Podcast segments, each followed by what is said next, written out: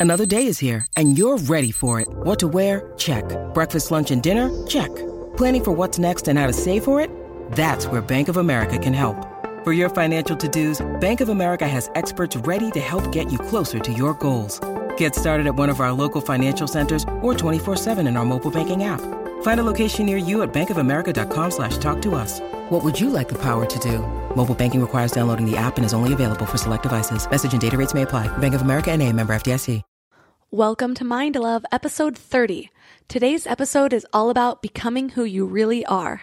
Getting to know and recognize all of who someone is, regardless of one particular identity, I think is important for all of our relationships so that we can have more genuine relationships with everyone in our lives. Turn up your frequency with Mind Love. Bite sized brain hacks for seekers, dreamers, and doers. It's time to give your mind a little love with your host, Melissa Monte. Hello, friends. First off, Mind Love is now a Castbox original. Castbox is the fastest growing, highest rated podcast app on both iOS and Android, where you can get all of your favorite podcasts.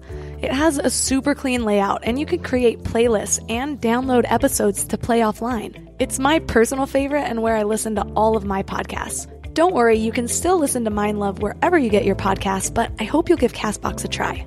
Second, don't forget to subscribe on whatever podcast platform you're listening on, and leave a review if you can. Reviews really help to entice more amazing guests, plus, it helps me grow the show, which ultimately helps me give more value to you guys. In today's episode, we're going to be talking about becoming who you really are. Not who you think you should be or who other people think you should be, but who you know you truly are deep in your soul. And we're going to do that with a little insight into the transgender community. Some people might not think that transgender issues necessarily affect them, but here's the thing the energy of a few affects the collective energy of the whole. If some of our people are oppressed or stigmatized, we feel that on an energetic level. In our culture, people labeled male at birth are expected to conform to masculine stereotypes, and females are typically expected to be feminine. But what if none of it feels right? We can all relate on some level to having assumptions about ourselves that don't really feel like us. But what if this assumption was your entire outward expression of yourself? And even worse, what if being who you really are was stigmatized by the general population and even worse, the leader of your country? Our guest today is Ryan Sallans. He's a transgender speaker and author of the book Second Son. He became internationally known after the release of the documentary Gender Rebel, which followed him in the beginning steps of his transition from female to male in 2005. We talk about everything from misconceptions about trans people to relationship struggles and things you just shouldn't ask no matter how curious you are. Plus, he opens up about his struggle with an eating disorder and how he came to terms with his gender identity. So today, three key things you will learn are how to gain the courage to step out and be your authentic self, how the struggles of trans people are a mirror to the struggles of everyone, and how to be an ally for the transgender community. Before we dive in, I want to invite you to sign up for the Morning Mind Love. You'll get short daily reminders of your own beauty, worth, and power so you can start each day with a positive mindset and keep your vibes up between episodes. To sign up, visit mindlove.com and sign up right there on the homepage. You'll get some amazing free gifts when you do. First, you'll get our exclusive Powerless booklet, which is an awesome free booklet based on proven principles from the most successful people and some of our favorite guests. Plus, you'll get a free guided affirmation meditation set at the miracle tone, which is known to help attract love, health, and abundance into your life. The layered affirmations perfectly tune your frequency for personal transformation. So be sure to head to mindlove.com to sign up. Or if you're out and about, just text the word morning to 33777. That's morning to 33777. And now let's welcome Ryan Sallans to the show. Thank you. Thank you for having me. Let's get into your story a little bit. When was the first time that you felt that your gender just didn't match what you felt inside? Well, for me, my first memory was around age two and a half to three years old. Some people can have a sense as early as 18 months, though, when it comes to gender identity. But for me, it went specifically back to a memory of being outside on a summer day. We lived in the country and we had a underground pool. And my mom that day had put me in a bright hot pink bikini. And I remember standing outside by the pool in this bikini and seeing my dad and my brother in swimming trunks and my mom and my sister in bathing suits and just observing the world around me, I proceeded then to take the top part off of that bikini so that I could have swimming trunks like my dad and my brother. Um, it was me looking at the world for the first time and viewing gender and trying to align my form of expression with what felt right for me. What was that like during your formative years? Were these feelings always on the forefront of your mind, or were they something that you could bury sometimes? Um, for me, it was interesting because when you're younger, you still have a lot of magic in your life. And so, even with that realization, I still thought that I would just be turning into a boy one day. It wasn't until age seven where I was just standing in the bathroom one day washing my hands and it just hit me.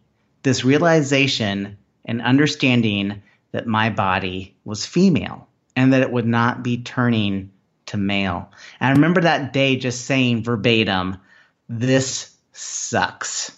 I've got dealt a bad deck of cards and I need to live with this the rest of my life, and I don't know if I can. And I started to become very depressed after that realization. And actually, that's when suicide ideation started entering into my mind. So, where did you go from there? Or what gave you the courage to start to voice some of these feelings you were having? Well, I wasn't voicing them at all. Um, I actually kept everything inside. I didn't let people know about the hurt that I was feeling and the fears that I was feeling because I didn't know how to express it and I was scared to. And so I internalized everything. But I did have one moment of hope during that time, and that happened one morning when I was up on a weekend and I always got up early when I was little and I ended up in our TV room and I ended up watching HBO and there was this movie on called Something Special. And in it, this character who looked a lot like me and was a girl was under the stars one night and wished to be a boy. And the next morning, she woke up a boy. And it gave me that little brief moment of hope magic wasn't completely gone yet in my life. And so that kept me going for a little while when I was still in the elementary school age range of just hoping that something, a miracle would happen and I would just wake up one day and be me. I've never heard anyone reference this movie before, but the basic premise is this girl wants to be a boy and she makes a wish on a shooting star and wakes up with a penis. and so then she's kind of surprised herself and she almost goes on a penis showing tour, I want to call it. but really she's going through this transition and having to explain it to people. And so she ends up showing her principal and her doctor and yeah I thought I was the only person who's seen this movie. it's pretty great, actually. Actually, rewatching a lot of the movies from the 80s, I think would be good for a lot of people right now. Last night, I just rewatched 9 to 5. And you know, with the Me Too movement and everything, I'm like, I think everybody should be watching 9 to 5 again right now. We could learn something from it. so. when when was it that you did finally start to voice these things? And who was the first person that you told? Um, actually, I didn't voice it until age 25 when I finally understood that I was transgender. And so I kept everything held within myself, which I think is one of the reasons why when I was 19, I became severely ill with anorexia nervosa my eating disorder that while not all of it was related to gender, because there's contributing factors that um, influence eating disorders, there's a large part that there was around the, my gender. And I think my disorder was a way to try to show people the pain that I was feeling inside but couldn't share with them. Most of you listeners out there know that my eating disorder is a big part of my story as well. Hold on. Actually, I need to change the way I just said that. I'm not calling it my eating disorder anymore. I'm not going to claim that shit. The eating disorder is its own thing that I mistakenly held space for for way too long. And second of all, it was a big part of my story. Your words affect your life, and what you claim as here and now will continue to affect you. So that shit is past tense, And even though it still makes a point to pop its head in every now and again to see if there's room for it at the table, or so to speak, I have the most important thing, which is awareness. I know its tricks, and I have the tools to deal with it when the time comes. But back to my point. When you're not living authentically you, or you have unprocessed emotion or trauma, it doesn't mean that you found a loophole and you don't have to deal with it. What it means is that instead of dealing with it consciously, you're leaving it up to your subconscious. And in most cases, this means it's going to seep out in some physical or psychological manifestation, such as an eating disorder, or depression, or anxiety, or even illness or autoimmune disorders. So, how do you go about processing these things?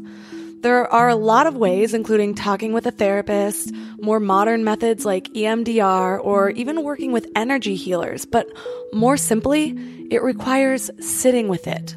Regardless of which method you choose, you're going to have to sit with it, allowing yourself to be in the discomfort, allowing yourself to feel through the painful emotions, and most of all, coming back to who you are and having the courage and the confidence to live your truth.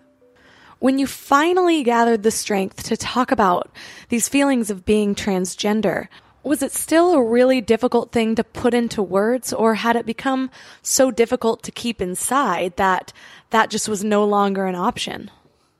So, talking about being transgender was very scary for me because I just feared more rejection. Uh, I feared rejection from my girlfriend, who I had been with for about a year at that point, who was lesbian identified. I feared further rejection from my mom and dad.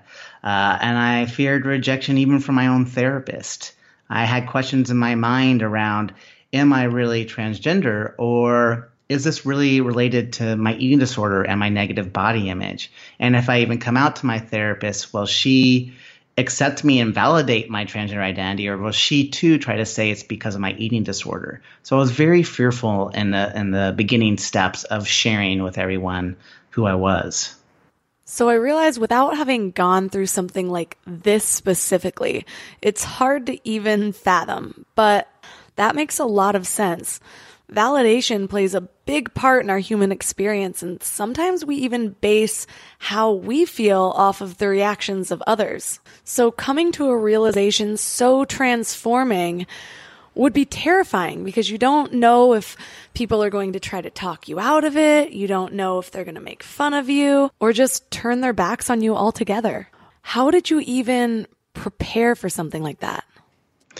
Well, I don't know if we can ever fully plan or understand what to expect when you come out because you just never know how people are going to react. You know, sometimes you come out to people and you're so fearful, and then, and then you say, you know, I'm trans. They're like, great, because you passed the mashed potatoes, right? Uh, other times people do uh, have negative reactions to it, so you cannot really ever fully plan because that's unknown. Uh, but for me, the first person I came out to was my girlfriend because she's the person closest to me. And I remember with her, she was not on board for me fully transitioning. Um, so I tried to do baby step, steps and compromises with her. So the first step I wanted to do my transition from female to male was to have chest surgery done. And she was accepting of me having chest surgery, but she did not want me to start on hormone therapy, which for my case, that would be doing testosterone. Uh, and so I tried compromising and thinking that chest surgery would be enough, but I knew it wouldn't be. And so I told her I'd have to move forward uh, in my own transition um, to be who I am. And we continued to work on our relationship for five more years before we did end up breaking up. Uh, with my therapist, when I told her, she said, I've never worked with a transgender person, but I'm willing to learn. And that's really all I needed from her is just one for her to validate that I was trans and to recognize she doesn't have knowledge, but she's willing to be there to support me. Uh, when I came out to my parents, my dad fully rejected me um, for six months, and my mom tried to bargain with me to try to slow my transition down. And so it was very difficult with them. Um, but it's been 13 years since I transitioned, and each year they've slowly turned another corner to acceptance. Wow, it's like on one hand, you're terrified of losing the people you love when you come out with this big secret that you've been holding on to. But on the other hand, when you aren't living authentically you, those that love you aren't loving the real you. It's the same as, or at least can be applied to any time that you're trying to be someone that you aren't, or living some sort of lie. We sort of touched on that concept in episode 25 when we talked about faking orgasms and how I had gotten to a place where I had been faking them for so long that admitting that I had been lying for so long became harder than actually facing the root of the problem. The longer you live in that inauthentic place, the harder it'll be to find or even recognize who you really are or what you truly desire. For you, what was the hardest part of transitioning that might not seem so obvious to people on the outside or who have never gone through something quite like this? Oh, that's a that's a interesting question because let me let me there, there's a lot of things that are hard about transitioning. Uh, I guess you know the obvious ones would be you know just looking at the financial resources for it, and then again acceptance versus rejection, um, employment, especially if you're currently employed and transitioning on the job, uh, can be extremely scary. Or trying to find a job can be really scary. But I think internally it's more just trying to find peace and acceptance of all of who you are. Um, that includes your past prior to your transition and also who you are now and being able to integrate those. And that can take a lot of time. Sometimes people try to completely reject their old selves and say that person's dead to me. Uh, other times it's just people are like, you know, I want to be able to accept or see pictures of myself in the past, but it's just going to take more time for me to feel more comfortable in my skin now. What I find interesting is that even though we all struggle with such different things, and people like to call some worse than the others, some more extreme than the others, a lot of the actual emotional struggles are the same. For example, I feel like I've grown so much in the last few years that sometimes I become embarrassed about who I was before. And while on one hand, like I said earlier, there are certain things that I don't want to claim as my own anymore or identify with anymore, these things were also a part of my journey. They're part of what pushed me to become who I am today. And without some of those things, I may not have ever been motivated to climb as high as I want to go now. So I imagine that having gone through all you went through with an eating disorder and also, feeling out of place in your own skin.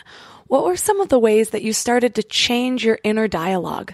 I can only personally relate to an eating disorder, but I know for me, I had to be pretty low and be saying some pretty negative things in my head in order for me to be okay with doing that kind of damage to my body. So, what were some of the ways that you started to change that internal conversation with yourself? I think it's just each day just trying to find a new thing that you can really appreciate about and what it does for you and where it takes you. Um, there are some days though where I am really still hard on my body. You know, eating disorders are a mental illness where you're not cured from eating disorders. It's a very um, deceiving name to be called because we just think about the food issue, but there's something else going on within the brain that goes beyond food. And so I say my ed brain can be very loud sometimes. Um, then other times I have more positive feelings. And I recognize that the negative versus positive feelings that I have in my body are really related to my sense of safety, my sense of support, my sense of connection, my sense of fitting in. All those things impact how I actually feel within myself. What are some of the biggest misconceptions that people have about transgender men and women that are just really frustrating for you? Well, thinking about youth, what frustrates me is when people try to write off trans youth who speak uh, and say, "Oh, you're just going through a phase," you know, or this does isn't really real. You just need to take more time. You're too young to understand this. Kids know. I mean, again, we can have a sense of our gender identity as early as 18 months of age. There are kids that are two to three years old that can know that they're transgender. Uh, so to write them off and not to recognize or validate their identities is extremely disheartening because we see such high rates of suicide attempts and and um, full uh, committed suicides among trans youth. For adults, I think it's very frustrating how people try to put trans people within these very rigid and restricted boxes around beauty ideals. So they focus on the physical appearance of an individual and the uh, beauty ideals that we have within our society instead of just looking at an individual for the whole being that they are uh, and recognizing that it's very difficult to be trans in this world. It's very difficult to find the resources, the providers that support you, the families, and also communities. And so to try to base our value on looks is appalling. To try to base our value on looks is appalling. Again, not trying to say I have any idea what the struggles of being transgender feel like, but that is a sentence that I can relate to just being a woman. There was a book released last year called Beauty Sick. It's about our cultural obsession with appearance and how harmful it can be. It actually argued that our obsession with women's looks, in particular, amounts to a society wide psychological illness. And it says that women's emotional energy gets so bound up in what they see in the mirror that it becomes harder for them to see other aspects of their lives altogether. There were some studies in there that said that 82% of college aged women report comparing their body unfavorably to a model's body, which is another reason that photo retouching can be so harmful. But here's the kicker 70% of young women say they believed they would be treated better by others if they looked more like the beauty ideal that they see in the media. Something about seeing that written down really struck a chord with me, but I have to be honest with myself and admit that I have felt that way. I felt that way for a really long time. So now, especially women listening out there, imagine all of those feelings that you wrap up in your looks, or how you wish that you looked, or how much you wish you weighed. Now wrap that up in feeling like you're in the wrong body altogether. Or like Ryan said, like you've been dealt a really bad hand. Maybe it hurts just as bad as the hurt that I felt. Maybe it hurts worse. But that's irrelevant. What is relevant is that we all hurt. Whether people are going through completely different hardships or the same one, that pain is going to affect each person in a different way. We are all one of a kind, completely unique beings, and we will never truly know what it's like to be anyone other than ourselves. Which is kind of a good segue to my next question. What's it like facing people who think transgender is a choice, like a new outfit you're trying on? Is this still something that you have to deal with, or has our society evolved enough that it's not as much of an issue? Uh, I haven't been receiving that as much, maybe just because of the different spheres that I've been working in lately. But yeah, definitely in the past I've heard that, or I just hear it in general, speaking about transgender people, or even when we talk about LGB identities or Q identities around sexual orientation and saying it's a choice. People, you do not choose your sexual orientation, you do not choose your gender identity. It's just who you are. You're born with both. All of us are, and they develop over time, and your understanding of them develops over time. You know, I am so grateful for my transition and so grateful for the resources and providers I've been able to work with. Even in negative experiences, I'm still grateful for where I'm at. But definitely, this is not something you just choose to do. It is so difficult, both emotionally and physically, to undergo a transition. Hold that thought. Summer is just a few weeks away, and I actually feel ready thanks to ModCloth. If you love vintage inspired fashion or clothes that just let you express your unique style, you will love ModCloth. I'm speaking at my first conference next month, and I needed something professional but with a fun, unique flair that helps me stand out a little, and I found the perfect outfit. I got a super cute pair of yellow culottes with a sleeveless cowl neck top. Plus, I got a shirt called Podcast Host, which I obviously had to have, and I'm amazed to say that everything fits perfectly and feels super high quality. I also have my eye on this high waisted polka dot swimsuit, but I'll save that for next time. They have tons of styles and a little something for everyone. Plus, they have a full range of sizes from XXS to 4X. You can get 15% off your purchase of $100 or more if you go to modcloth.com and enter code MIND at checkout. Hurry though, this offer expires September 1st, 2018. That's promo code MIND, M I N D, to get 15% off your ModCloth order by September 1st, 2018. And if this is your first time giving your mind a little love, I have a few goodies for you. First, don't forget to subscribe so you never miss an episode. And second, sign up for the Morning Mind Love. Think of it like a weekday oracle from your highest self to help you start each day with a positive focus. Plus, you'll get two gifts absolutely free a 30 minute binaural meditation and 30 days of journaling prompts to help you remember who you truly are. So join over 9,000 people and go to mindlove.com to sign up or text the word morning to 33777.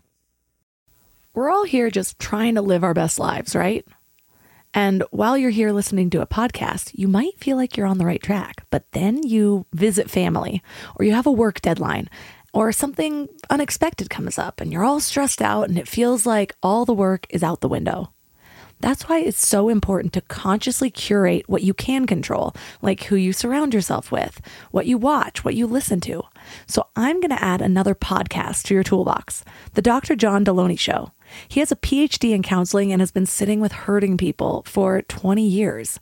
He shares practical advice for everything from how to connect with people, how to face depression, overcome anxiety, and learn just what it means to be well. But what's really cool about his show is you can even leave a voicemail or send an email, and he'll address your topic or question about mental or emotional help on the show.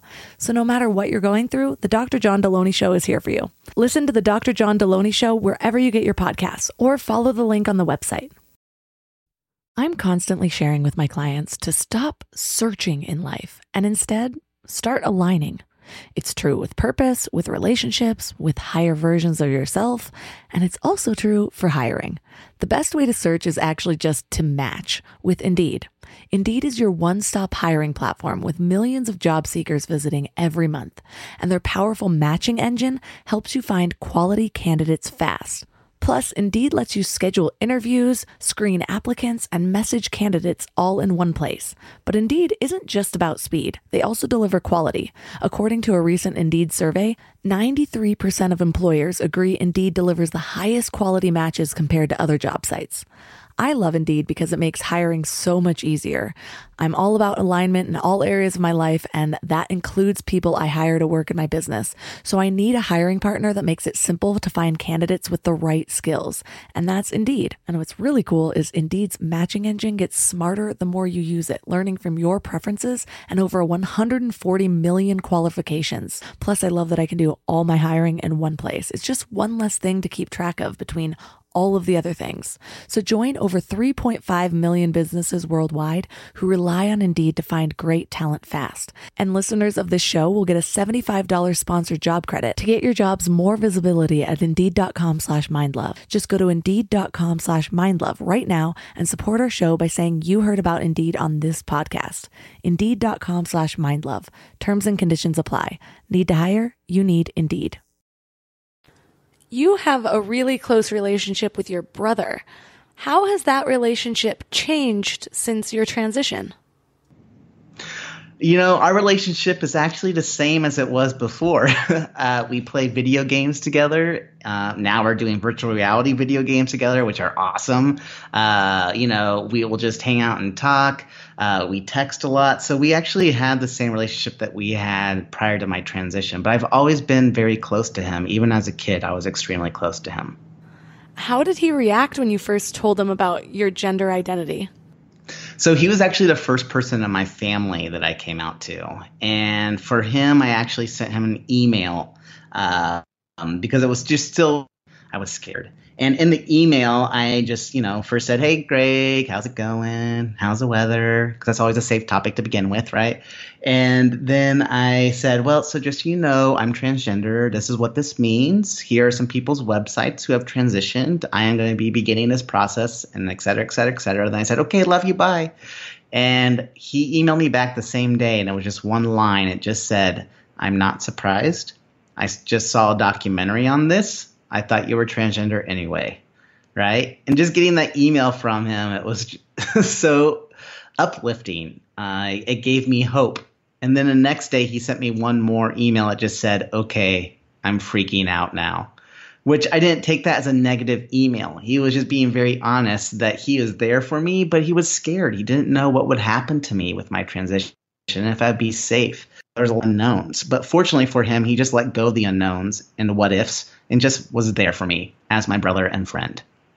There's so much beauty in that response. First off, that he was honest with you, that he was freaking out.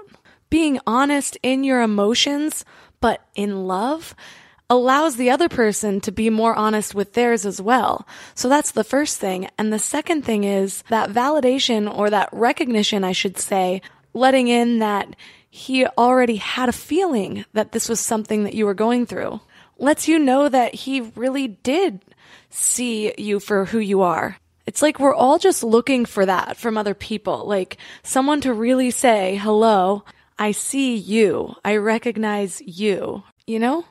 Mm-hmm. Yes. Well, it's so funny because even before coming out to him as trans, uh, a few years prior to that, when I was in my undergraduate of college, I was with his his then wife, and we were in a parking lot somewhere, and she just said, "Are you a lesbian? I mean, it's okay if you are. We love you." And one, I was not identifying that way at the time, and two, it just was, I just knew that everybody was talking about me, and just you know, I think they just could pick up there was something about me that was not heterosexual or heteronormative, uh, and so it was just kind of funny. It actually made me laugh when she asked that. What do you wish that someone had told you when you were younger and in the thick of it all? Again, I think it'd been hard for people to tell me anything because I wouldn't wasn't talking about it. Uh, especially growing up in the 80s, we didn't have the conversations or information or access to images of folks who are trans like we do today. Um, so you know, if I if it was today and we had all this information around, I was a little kid, uh, just having someone just say, "I love you," for who you are, and I'm excited for you to teach me who you are. It's just impossible for me to think about what people could tell me back then because I just was not open about it. I love the way you put that.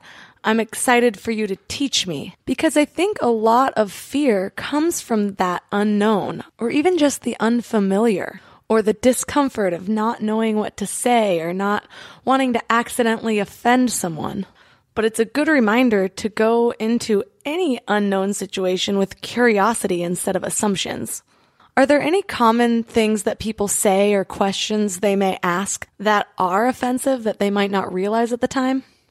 Well, if you know someone who is who identifies as transgender, who's transitioning, you know, it's first really important if you did not know their name that they were given at birth, not to ask, right? Or to say, what is your real name? Uh, because doing that invalidates the person's identity and their name that they have now they shared with you.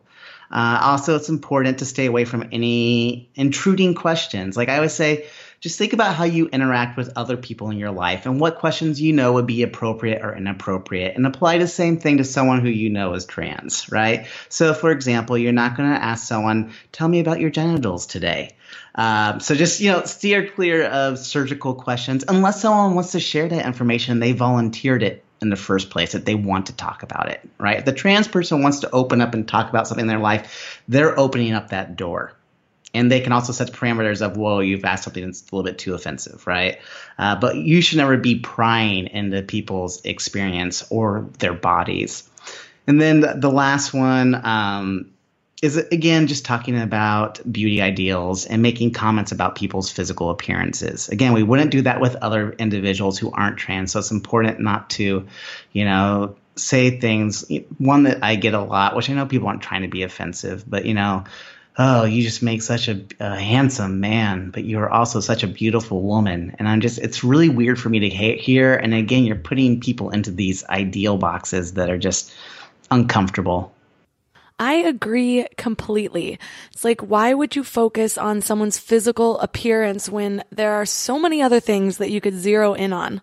With my own struggles in mind, even when somebody says, Oh, you look like you've lost weight, all I can think of is, okay, so I was right. You are focused on my weight. I just feel like we can do better. Like, let's go deeper than that. Yeah, yeah, because you just you never know what someone's going through when you make comments about actual physical body appearances. Now, if you say, "Oh, you have such a glow around you today," like you know, a glow could be different. that doesn't have to be about body shape or size. You know, you can you can look at pick up on different energies from people.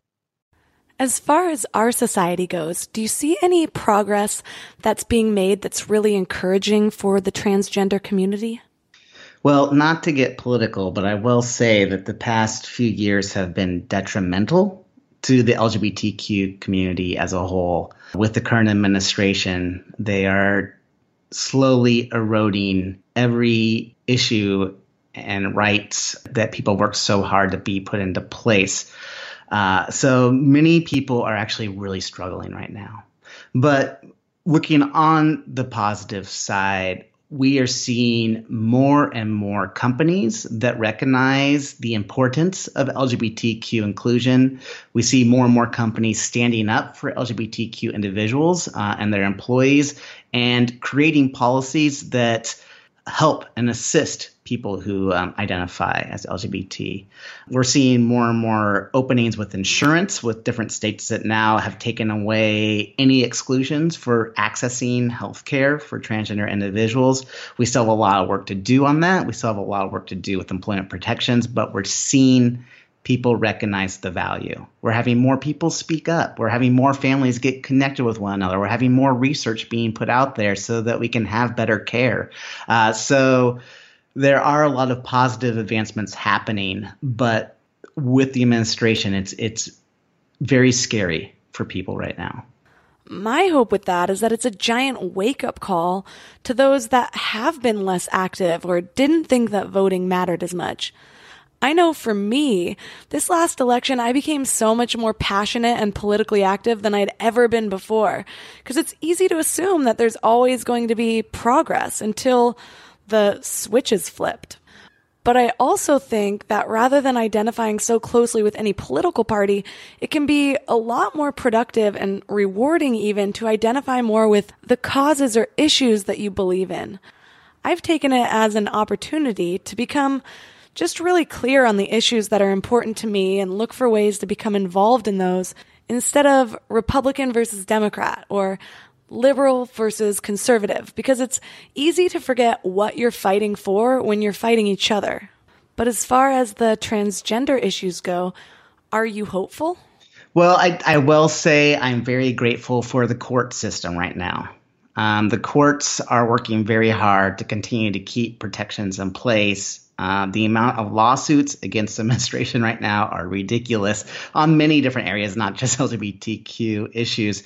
So I do put a lot of hope and faith into the court system right now to continue to protect us until the time comes, hopefully very soon, uh, that we see a shift in leadership. When you're public speaking at schools and raising awareness for some of these issues, what have you found is the one thing that kids need to hear the most? These kids just need to know that who they are is who they are and they're beautiful for that and that they will be loved and if they don't feel loved right now to be able to reach out and to talk to someone just to find out one person that they can know will support them. Kids today they need connection. And with internet and with social media and with technology it can actually prohibit a lot of forms of connection, even though you think that well that should connect you more, uh, because I think the human interaction piece, the the the face to face, different things that you get in those relationships is different from when you're communicating through a phone or through a computer. Um, so that connection piece is just really important for them right now.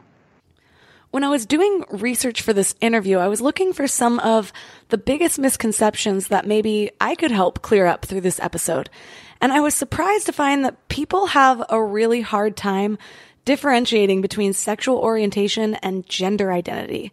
Why do you think that is, and what do you think could help with that?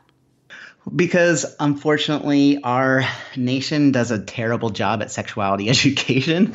Um, you know, not be having access to comprehensive sex ed, or if you do have access to comprehensive sex ed, they may be leaving out anything around LGBT identities or understanding sexual orientation beyond heterosexual identities. Uh, so that's one of the things I love to do wherever I go. It's talking about the differences between gender identity, gender expression, and sexual orientation, and recognizing that sexual orientation is your erotic, affectionate, or, and romantic orientation towards other individuals, and that your gender identity is, your psychological identification of gender. Um, and it's wonderful when we do this because then people, why, what I specifically try to do is make people know this relates to all of us. This is not just an LGBT issue. Um, it's something that is part of all of who we are as sexual human beings. Sex ed totally sucks in this country. Research shows that most formal sex ed centers around abstinence or sexual diseases, but 41% of 18 and 19 year olds know little to nothing about condoms, and 45% say they know nothing about contraception. And that's not even touching on the complete lack of education around the female orgasm, which I based a whole episode on. If you're interested in that, check out episode 25 with Carrie Otis. But we're definitely paying for this because the US has the highest rate of STDs and teen pregnancies of all developed countries. So there's that.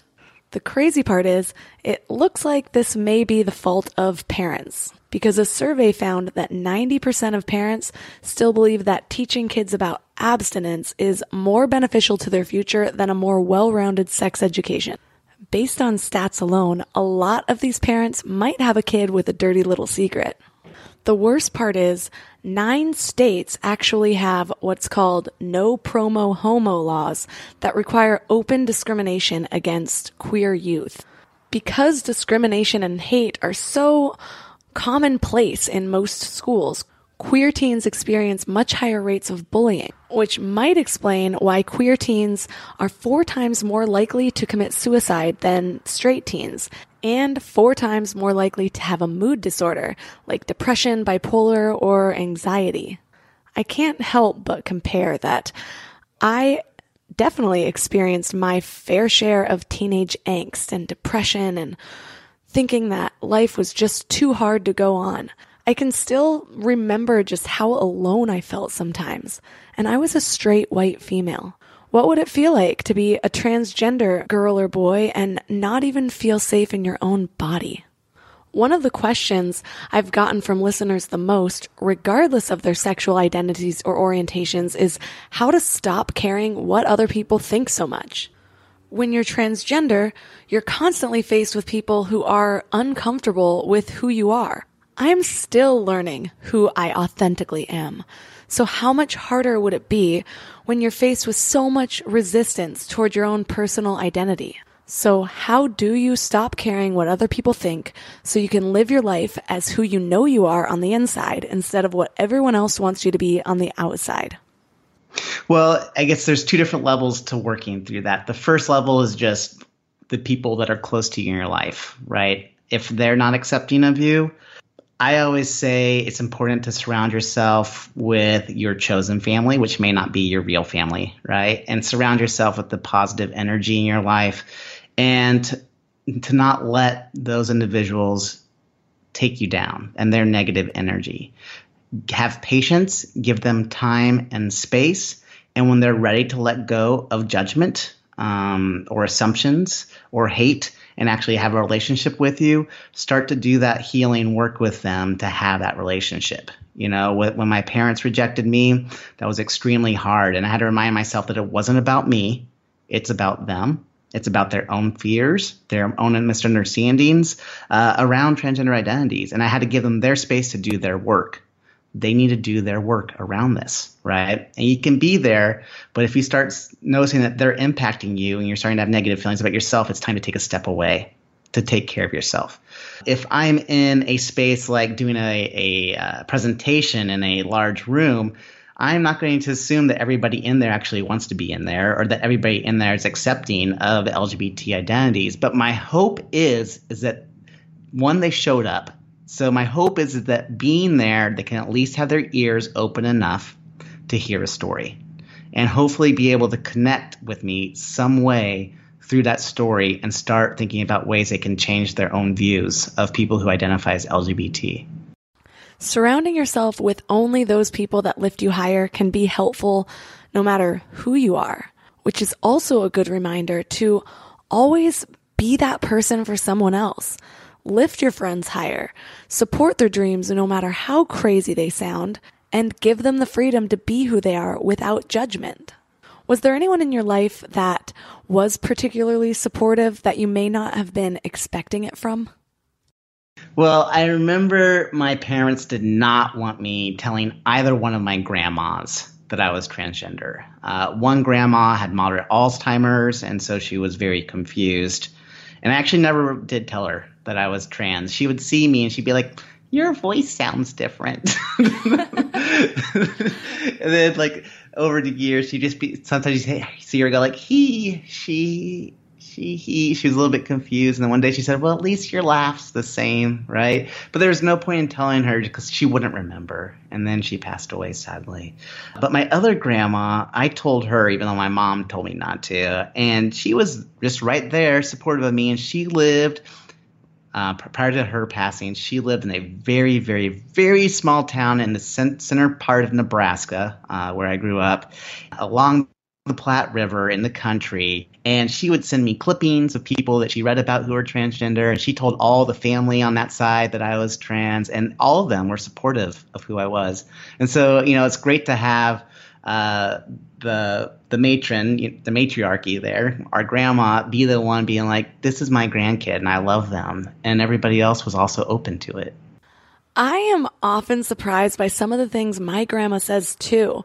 She grew up in a whole different time, so I feel like she could be a little close minded and I might even give her a pass. But it's easy to forget sometimes that she also has all these years of experience and all these years of really figuring out what's important in life. And I think one of the things that she's realized is that her family is what matters most to her. And it doesn't matter what mistakes we've made. She sees us and loves us for who we are. Yeah. And, you know, my wife and I always say the people that take the news the best are the young and the old. So the little kids are always super open and loving, and the old people generally are the more loving and open just because they've lived through so much.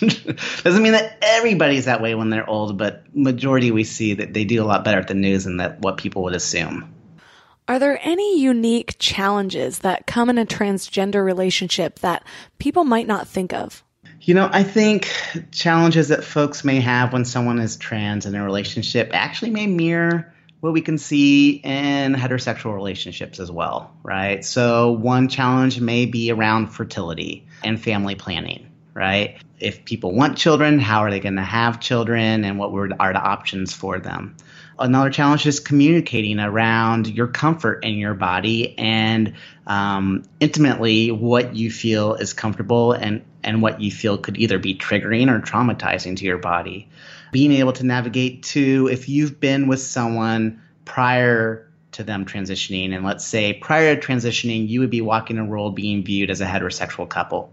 And then someone transitions, say you have someone who was born assigned male it transitions to female, still partnered with their their girlfriend, wife, spouse, sweetie, then walking around and, and understanding that you will be viewed as lesbian couple. And for someone who had lived maybe the majority of their life as heterosexually viewed, that can be uh, challenging for folks. On the flip side, when then you walk around the world being viewed as a heterosexual couple and you've had previous experience of being LGBT, that can also be interesting for you just to see how people treat you differently and your own feelings around your identity uh, and what people know about you.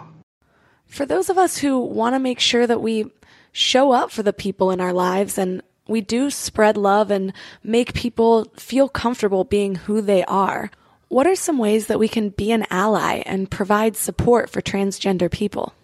Well, first, if you have people in your life who are trans, just every once in a while, just send them a message, just say, you know, I love you. I hope you're having a good day. It doesn't have to be anything big about them being trans, but just, you know, letting people know you're there and letting them know that you appreciate them is important. Um, outside of people that you are personally uh, re- involved with, learning more, you know, watching documentaries, watching films, reading people's memoirs, uh, attending a, a presentation. Like if I'm out somewhere at a university, those are most often free and open to the public. So coming to the talk and listening, right? And talking to folks afterwards, uh, just so that you can educate your, yourself more on the topic and what it means to be trans. And then also, when we look at the political sphere, if there's legislation up that is anti-trans legislation or anti-LGBT, you know, doing what you can to advocate for the LGBT community and how you do not support whatever legislation they have that could harm the community. Some people might not have any transgender people that are close to them, so they just might feel really far removed from these issues. But I want to give people an idea of the effects of all of this. What does it feel like to be in a position where who you are is denied so much that you're basically being rejected by the administration of your own country? It feels kind of like a repetitive cycle for many people because many people may reject, be rejected from their own families, be rejected from their schools, be rejected from their communities, be rejected from their religious organizations. So seeing this, it just reinforces that feeling um, that they have or this thought that I am not lovable. Uh, I'm not going to be accepted. Uh, I'm not going to be able to move forward in my life because of XYZ. It's important, though, to again recognize all the important advancements that have been made for the LGBT community um, over the past 70 years, uh, and to know that this administration is not, even though they're trying very hard, they're not going to roll us back. We will continue to move forward. Uh, we'll continue to provide support and find ways to create affirming and inclusive environments. Well, thank you so much for your courage in being who you really are and also for educating people on some of these important issues that aren't always talked about. So thank you for that. And before we end our time together, is there anything else that you just think is really important for listeners to know? Well, you know, one thing I always like to share in my talks is that it's important to recognize that being trans is an aspect of a person's identity. It's not all of who they are right? I am a transgender man, but I'm also a pretty good carpenter. I'm a great pet dad. I'm a spouse. I am a sibling. I am a son. You know, I'm a friend that will be over there to help you if you need it. So, getting to know and recognize all of who someone is, regardless of one particular identity, I think is important for all of our relationships so that we can have more genuine relationships with everyone in our lives. So true. For listeners who are interested in finding out more about you, where can they find you online? Uh, if people would like to learn more about me and my work or to read my book, uh, you can go to my website, ryansallans.com. And my book is Second Son Transitioning Towards My Destiny, Love, and Life. I am currently in the process of working on my second book that I hope to have out in spring of 2019. I'm not going to release the title yet, even though I really wish I could, uh, but do note that will be coming out, and that will be reflecting on life post transition. Well, thank you so much, Ryan, for coming on the show, spreading your wisdom, and allowing us to open up the dialogue about some of these issues. Absolutely. Thank you so much for your wonderful questions and for having this topic as part of your great podcast. I hope you all loved this episode and will join me in just doing your part in making every single person that you come in contact with feel loved, seen, acknowledged, and free to be themselves, just as you deserve people to treat you. Also, in light of the suicides this week, I feel called to say that reach out to someone you love. Tell them you're thinking about them. Even the strongest people have pain, and you never know who you can touch just by giving the gift of your own presence. For all of the links mentioned in this episode, head to mindlove.com slash 030. I'll link to Ryan's website as well as his book, Second Son. Please don't forget to subscribe, and if you have a moment, leave a review on iTunes or a comment on Castbox. I love hearing from all of you. And if you didn't get the memo at the beginning of this episode, sign up for the Morning Mind Love at mindlove.com. Or if you're out and about, just text the word morning to 33777. That's morning to 33777. Thanks for giving your mind a little love today, and I'll see you next week. Thanks for tuning into Your Higher Frequency with Mind Love. Head to mindlove.com for a free gift to keep your vibes up until next week.